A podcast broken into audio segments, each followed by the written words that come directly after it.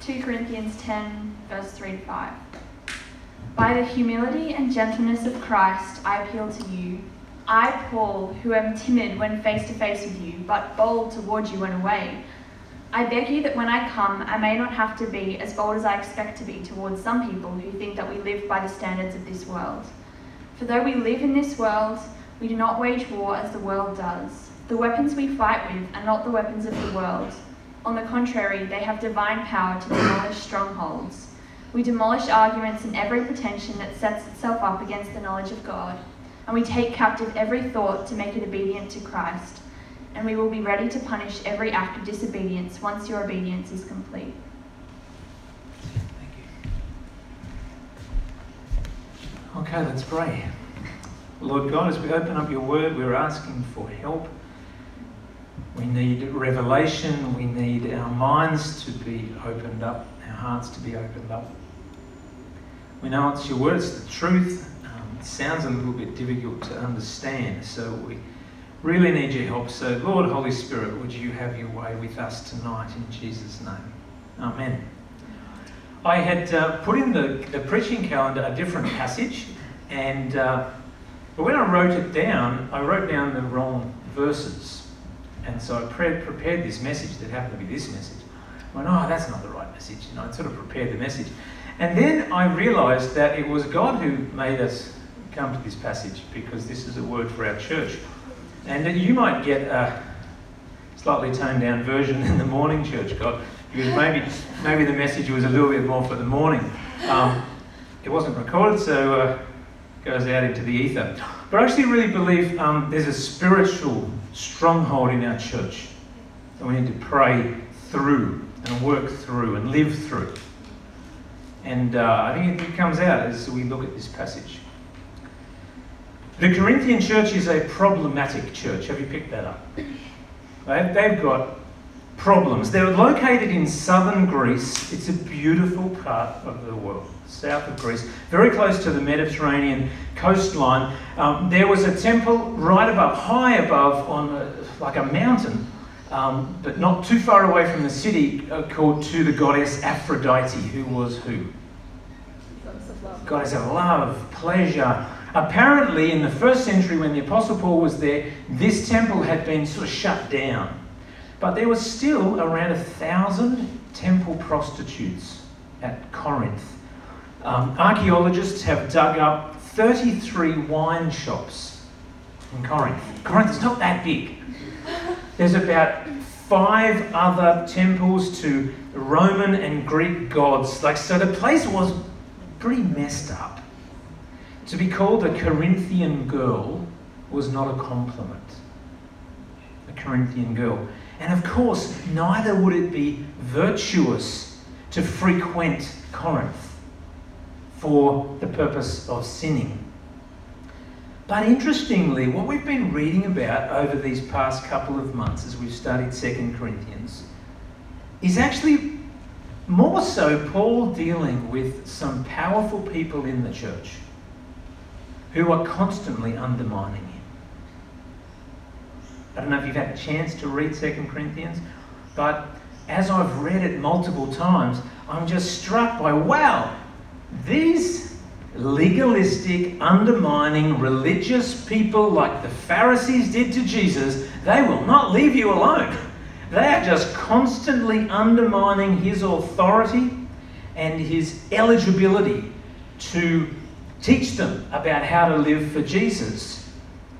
So it's funny, it would seem that you can be living in a space in history and in geography on this planet where there are proper demon gods all around. Gods of pleasure, lust, sea god, Poseidon was one of them, war gods. They're all there. Yet the biggest problem Paul deals with is somebody spreading discord among the brethren. Stop and just take that in. Like there are genuine demonic beings causing havoc. But the thing that Paul is having to deal with more than anything are the people undermining his ministry. And I guess this is what we read. If you look back um, in Proverbs 6, I think I've got it there. Um, Proverbs 6, verse 16. in the Old Testament, it says there are six things the Lord hates, seven that are detestable. So our ears should prick up like, really? Does God hate stuff? Yeah, there's six things he hates, and a seventh that he really detests. It's like it gets up his nose, he can't stand it. So, what are the seven? Um, haughty eyes, a lying tongue, hands that shed innocent blood, a heart that devises wicked schemes, feet that are quick to rush into evil, a false witness who pours out lies, and then, drum roll, a person who stirs up conflict among the community. They're just a stirrer. They're a gossiper. They're a slanderer. They're, they're a person who just defames others. Hey, what's the big problem? God looks at that and he says, That stinks in my nostrils because that wrecks my church, that wrecks my people. Um, so if you are a person who is bent on stirring conflict in the community of faith, God doesn't like that. Think we can all fall into that if we're not careful. It's it's where bitterness will take us, offense will take us to that place. If you're not um, careful with um, what you do with your lips, your tongue, your talking, you can be used by God, by not God, the evil one, to stir up conflict in the community. And this is what Paul is dealing with. It's a big issue for him. So I want to jump to verse 3. Paul says, For though we live in the world, we do not wage war as the world does.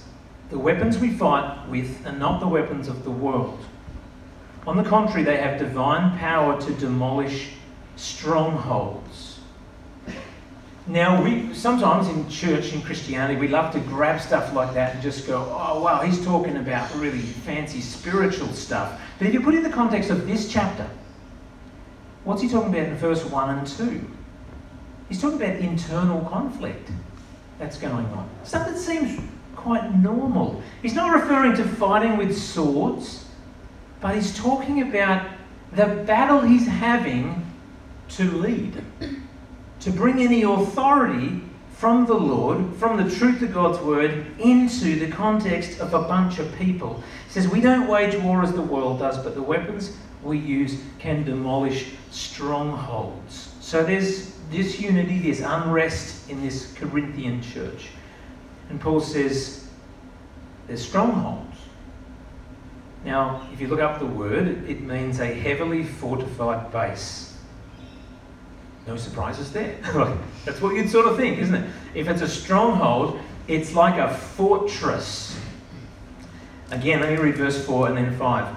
The weapons, Paul says, we fight with are not the weapons of the world. On the contrary, they have divine power to demolish strongholds.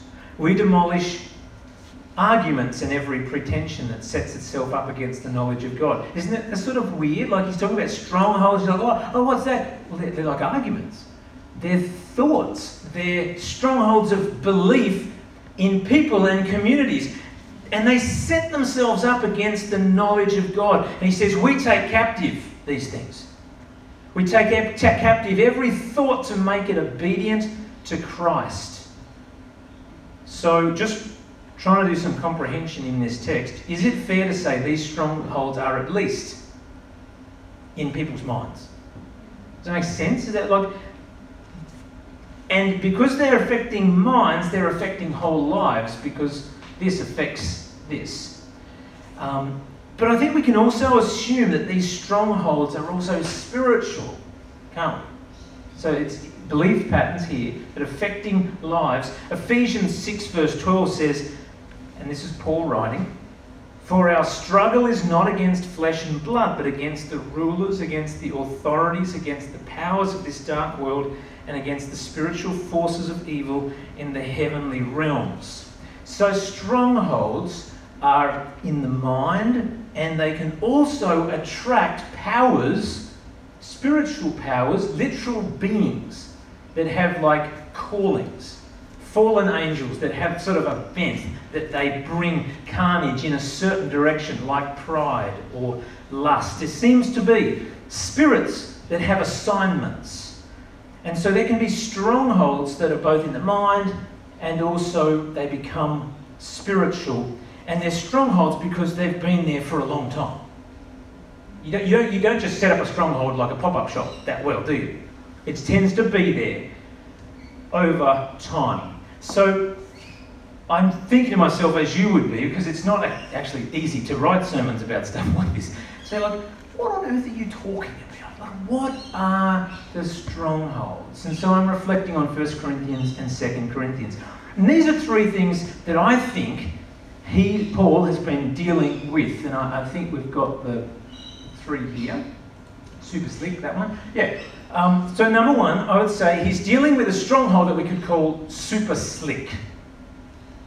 And you see this in the first and second Corinthians, these two letters, that Paul is constantly battling people who want to make comparisons of his style of oratory, his ability to lead, with the super apostles, the slick ones, the ones that have it all together. Because you may not realize this, but in the first century, if you travel around Turkey, Greece, um, Jordan, Israel, there are amphitheatres everywhere.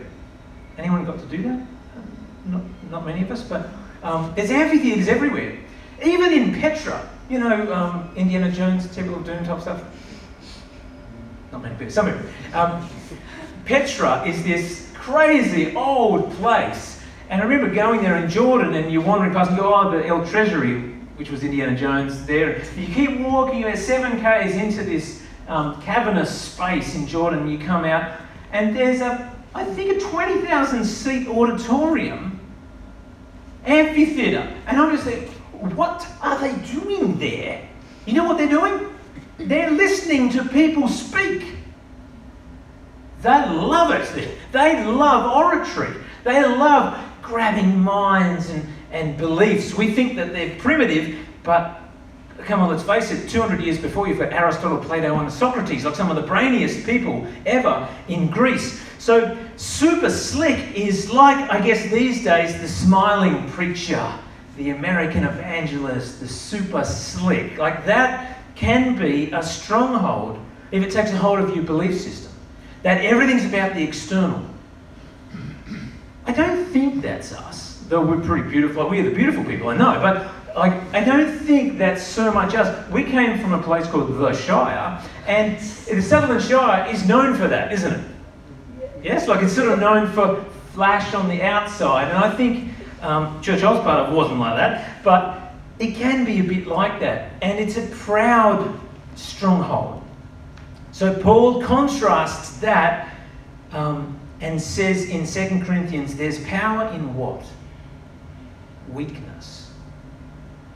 So compared to, hey, you got to be healthy, wealthy, and perfect, good looking, um, rich, he's like, the gospel I know, the, the leader gets killed. And so if you read 2 Corinthians, in contrast to that stronghold of super slick, oratory, training, letters after your name, Paul is like, oh, I've been beaten up heaps. I suffered heaps for Christ. And, um, and I think this success driven competitive paradigm can be a stronghold that'll wreck you. I don't, I don't know if that's ours as a church. If you think, what's affected us over a good number of decades out of 114 plus years? The second one I think you find in this Second Corinthians is the super strict stronghold. Chapter 2 of Second Corinthians, Paul's fearful that the Corinthians will be too harsh in their discipline of one of their members. So someone really messed up and um, they, they disciplined him, and Paul's like, don't go too far, like, don't just keep putting the, the knee in.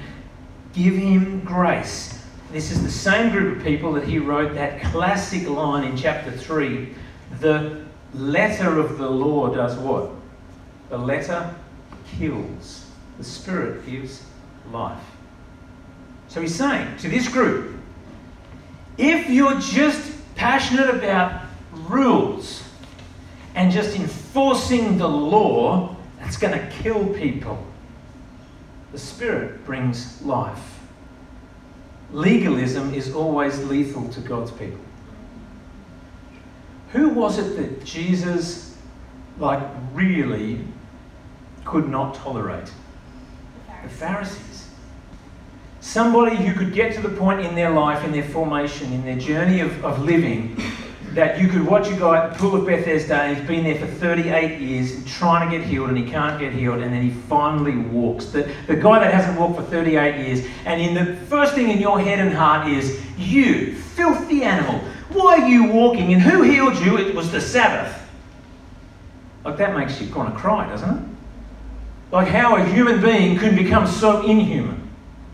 That's the spirit of the religious Pharisee. That's the religious spirit. It's mean. It's mean. It, you watch it manifest and you think, you can't really be serious that you could treat another human being like that. It's like you broke the rules and I am righteous. And everyone else is like. But it's what the legalist does. It lacks grace, loves rules over relationships, and when you see it in full flight, it's breathtaking in the worst possible way. and it's alive and well in the 21st century, and it's a heavily fortified fortress. And if there's something we've got to deal with as a church, that's the one. I believe that's the one. And uh, over the years, uh, like as I was preparing this, I felt the Lord just really putting a burden on my heart. It was like there is a spirit of religiosity here. There's a spirit of legalism. And I started, I've only been here two and a bit years, but I started reflecting on all these things that I've seen um, all the way back. And I'm like, wow, there, there's like a spirit that manifests, it's quiet, but it manifests itself along the way and causes carnage. It just grabs people and beats them up. And it's manifested in this church, I think, honestly, against any pastor who wants to show leadership. Any pastor who puts their head up and shows leadership, it's like people, certain people, faceless often, but it will just sort of gather together and try to take you out as a pastor. Now, that can sound like, oh, so what are you saying? Um, you're using the pulpit to try to demand authority and all the rest. I would say, I'm the senior pastor of the church. You gave me authority in Jesus' name. And I should be accountable to the church as I'm accountable to Jesus, as every leader should be accountable. Amen? Like if you don't have leadership with authority, but with responsibility and accountability, you've got a rabble, you have a vacuum of leadership, and if you don't give leadership to someone, someone's going to take it. You know who takes it? The demon, the spirit takes, the, not the Holy Spirit, but something that's there will, will raise up someone who's backslidden and bitter and go, I'm going to use you to cause trouble, to make it hard for anyone to lead. The, the other thing I think you pick up in 2 Corinthians is the super slack. Anything goes. Anything goes.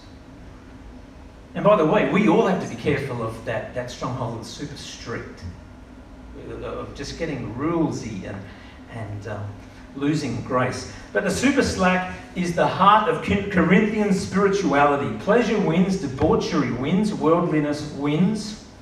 Paul talks about this in chapter 6 where he says, Don't be yoked with unbelievers, don't mix worldliness with godliness. That's in 2 Corinthians. He's talking about cutting corners on virtue. Virtue, that old fashioned name for character, for, for, for being consistent on the outside and on the inside, uh, of obeying when no one's watching. That's virtue. Um, we live in a world that wants to say, cut corners, cut corners, cut corners. And if you're not careful, you will take that on. And the spirit of that says, go as close as you can, draw the line as close as you can to immorality. And let it be blurry between morality and immorality. Just get as close as the edge to the edge as you can. It's that stronghold, I think, of the super slack um, so you've got super slick, look good on, good on the outside, but really fleshy and flashy. Super strict looks, looks holy, but it's all about judgment, pride, strict, harsh. And the super slack flirts with fire, plays with sin. So, Paul suggests that he knows how to demolish strongholds, and they're just general, but we've got other strongholds in our lives. Maybe it's some of those, but we have other ones. Paul gives us his great good news he says, We know a way to demolish these things. We demolish arguments and every pretension that sets itself up against the knowledge of God, and we take captive every thought to make it obedient to Christ. Strongholds in our belief systems have been there for a long time. Long time. For us, some of us are much younger than others, but they've still been there for a long time. They're already there. you young guys, you, you've got some strongholds that are already there that want to give you grief when you're 40 if you don't work out how to deal with them.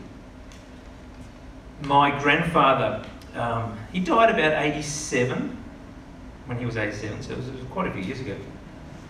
But I remember when he was about 79 or 80, we got chatting about his siblings and um, lived in Queensland, my dad's dad, and and he said he said he had a sister, and I said, "Oh, I've never seen you. I've heard about your sister." And he said, "Oh, I I, I, I don't have any contact with my sister.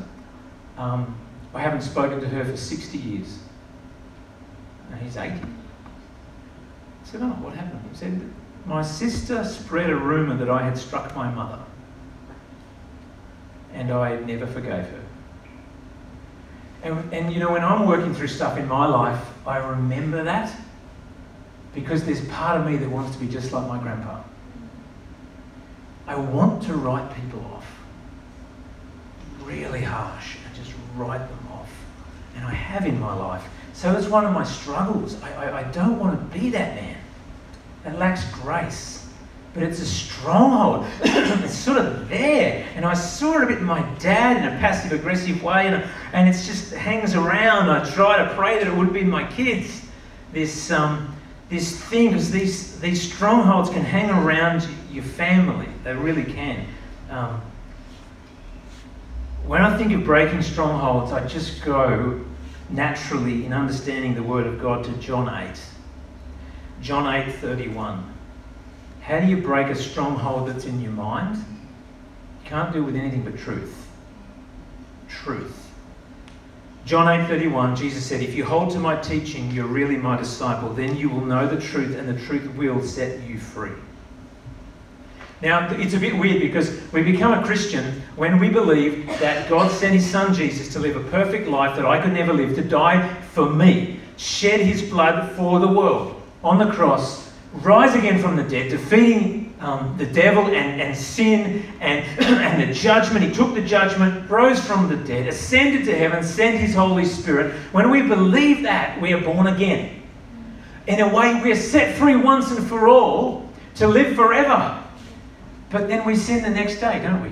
So there's this weird semantics in Christianity. It's like, I sin today and I have sinned today, but I thought I was free from sin. So this idea of freedom we receive by faith, a gift, by faith in Christ and all that He did. Yet our life is a process of appropriating that freedom so I actually can live in it and enjoy that freedom. Amen? That's those of us who are Christians, that's what we're struggling with, trying to work out. So, how do I get that stuff? Well, Jesus said, if you know the truth, the truth will set you free. The truth will set you free. John 8:36 says, "If the Son sets you free, you will be free indeed."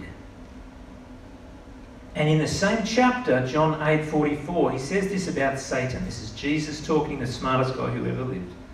He's watched everything for all eternity. He says, "He, Satan, was a murderer from the beginning, not holding to the truth, for there is no truth in him." When he lies, he speaks his native language, for he is a liar and the father of lies. This idea of strongholds is about the truth and lies.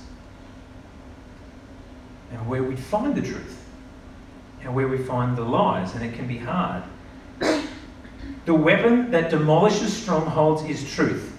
What sort of truth? Let me give you a list. The truth of the gospel, what I just said before the truth of God's word, the truth about our identity in Christ, the truth about our future in Christ, the truth about our position in Christ by His grace, the truth about that event that has affected you.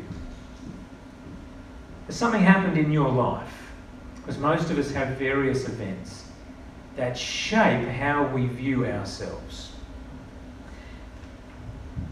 that event needs truth to come flooding in. the primary place for strongholds to exist is here in our minds. 2 Corinthians 11, verse 3, Paul writes this I'm afraid that just as Eve was deceived by the serpent's cunning, your minds may somehow be led astray from your sincere and pure devotion to Christ. There's a battle going on for our minds. So, what is it in your mind that you need to be aware of? And maybe, where is this stronghold? Well, okay, indulge me a bit to be a pop psychologist. I am a pastoral counsellor, but I'm not a clinical counsellor. But basically, what's going on here with these strongholds is you feel emotions swelling up in you, and you're like, yeah, I'm feeling that. And sometimes, maybe it's just me, but sometimes that emotion will get me to the point where I'm going to act in a way that could be labelled sinful. Someone put your hand up and just agree with me. Okay, about half of the people. No, all the people.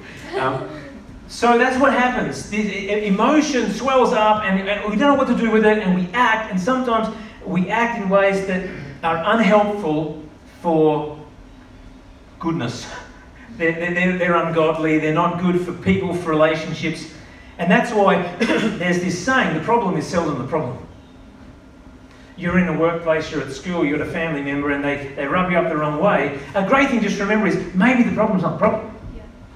Maybe the problem's not the problem. But what would be the problem? I would suggest to you that wiser people than me over many, many years have looked at this and talked to millions of people, and they've said, what tends to happen is that there are emotions that we feel um, quite regularly in life and they are linked in my heart and mind back to certain events that have happened that I've lived through in my life. And when I go through an event, it's like that event creates a container. The event creates a container. The event might be um, something really good, or it might be something really bad. In fact, evil, quite evil. And that container will have information put in it, which is either true or false. And it really matters what information is put in that. Because the evil one wants to put lies in that. So something happens in our life, and we're trying to interpret what it means, and so often we it happens just maybe at a time when we're not clear about what's happening. And we feel ashamed or guilty, broken. There's all there's all these accusations, there's all these beliefs, there's all these ideas that come flooding into that container. And we need help at that moment to go, get out of there. That's not true, right? Get all the false stuff out. I just want the truth stuff, truth in there. And that's what the grace of God is meant to do it's meant to come in our lives, and the blood of Christ, the grace of God, the grace of Jesus floods every container back in our life. And the truth pours through it and it says, you know what, yeah, you did make that mistake, fair enough. But it doesn't make you a mistake. Amen? Yeah, you did something that was pretty shameful, but it doesn't make you filled with shame because shame says you are bad, wrong, you are broken forever. That is not the gospel. The gospel says, bring your shame under the blood of Christ and let Him forgive you and clean you up and say, I've taken that shame on me. Hallelujah. Yes. That's, that's the story of the gospel. And yeah, we feel guilt. Guilt's not all bad, but you feel it and you bring it to God and say, Yeah, I stuffed up. Can I fill that container with grace? I want grace in that. I want mercy. I want to know what you thought about me in that container. And I promise you, He never stopped loving you. He never stopped thinking, You're worth dying for. You're worth it. You are worth it. I love you. And in Christ, our identity is safe. So we get these strongholds, and um, depending on what we believed back then, the lie that we came up with ourselves, and often that the evil one wants to just throw in that container. We hold that and we go through life, and so someone looks like They're trying to dominate. And there's this emotional response, and it's coming out of pain I had way back, and I'm actually telling you the truth. Pain I had way back in my life, and I find myself responding when I headbutt that person, proverbially, metaphorically. And I'm constantly, over my life, having to go, that's an inordinate response from me. I don't need to do that. They're probably not trying to dominate me. Even if they are, the problem's not the problem. Why don't I have grace? And so maturity has mercy associated with it. Right? And perfect mercy comes from perfect knowledge. You get nothing out of tonight's message, that's one to write down in your head. Perfect mercy comes from perfect knowledge. Who has perfect mercy? God. How? Because He knows every one of us. He knows the story. He knows your side. When you go, it wasn't fair, He goes, oh, I get it, I get it. That's why I'm merciful to you. Perfect mercy comes from perfect knowledge. So, with these strongholds, um, I just want to encourage you there's no sort of quick fix, but there can be important stages along the journey, I think, where we say, God, I don't, I don't want to have that as a stronghold, so I'm going to, I'm going to name it. I'm going to shed some light on it, and I'm going to get some help about that. And I'm, I'm not going to let it keep growing mushrooms in the dark. I'm going to put some light on it in a safe place, and I'm going to get some healing, and I'm going to dismantle that stronghold. It's been there for ages, but I'm going to dismantle it. Romans 12, we go there every week. Um, it's so important where Paul writes, Do not conform to the pattern of this world, but be transformed. How? By the renewing of your mind. Then you'll be able to test and approve what God's will is, his good, pleasing, and perfect will. But I think the important thing tonight is to realize that's not just stacking more information in, it's taking truth and putting it back into our past, into our memory, into those containers. Renew my whole memory. Amen? Now that's exciting because that sets you up for the future to find freedom. I don't have to react the same way because I've, I've understood truth there. Paul speaks about this earlier. I'm just going to finish with this um, in the letter we never touched on this really in the sermon series, but it's, it's an amazing couple of verses, I think. 2 Corinthians 1, verse 18. Paul writes, But as surely as God is faithful, our message to you is not yes and no. Because they were hassling him out about being fickle and saying he'd come to Corinth from Macedonia or, and then no. And he said, Okay, you can sort of hassle me out, but I'm telling you, Jesus isn't that. Our message is not yes and no for the Son of God, Jesus Christ, who was preached among you by us, by me and Silas and Timothy, was not yes and no. But in him it has always been yes. For no matter how many promises God has made, they are yes in Christ. And so through him, through Christ, the Amen is spoken by us to the glory of God. Now it is God who makes both us and you stand firm in Christ. He anointed us, set his seal of ownership on us, and put his spirit in our hearts as a deposit, guaranteeing what is to come. There's a seal of ownership on you by faith. So Jesus is looking at us and he's like, by faith, he goes, Hey, you're one of mine. You belong to me, no matter what. You're with me. I've sealed you with my spirit. And that's why um, I think it can be really powerful to be anointed with oil every now and then. Because oil is this uh, a powerful um, symbol in Scripture of the devoted things. So when you're cleaning a house and you go, go to a new house, you put oil on the doors sometimes because you're saying, we're devoting this room that way, not that way. And so, this, me, every now and then, I want to be anointed with oil. It not just says in James 5, if you are sick, any of sick among you, um, confess your sins to one another, bring the elders among you, and, and anoint the sick with oil, and I'll bring healing. So, Richard and I, elders, and some of you, I'm sure, have done it. We anoint people with oil every now and then. I wanted to do it this morning. We didn't get the oil, and people get freaked out by it. And I thought this morning we'd have enough freaking out things. But um, I want to pray now um, and just ask the Lord to um, begin a work of uh, dismantling strongholds in, in our lives, in me, in this church. He wants to, he, he wants to say yes. Jesus wants to say yes to fruitfulness. He wants to say yes to a people who want to be able to say, I love my church.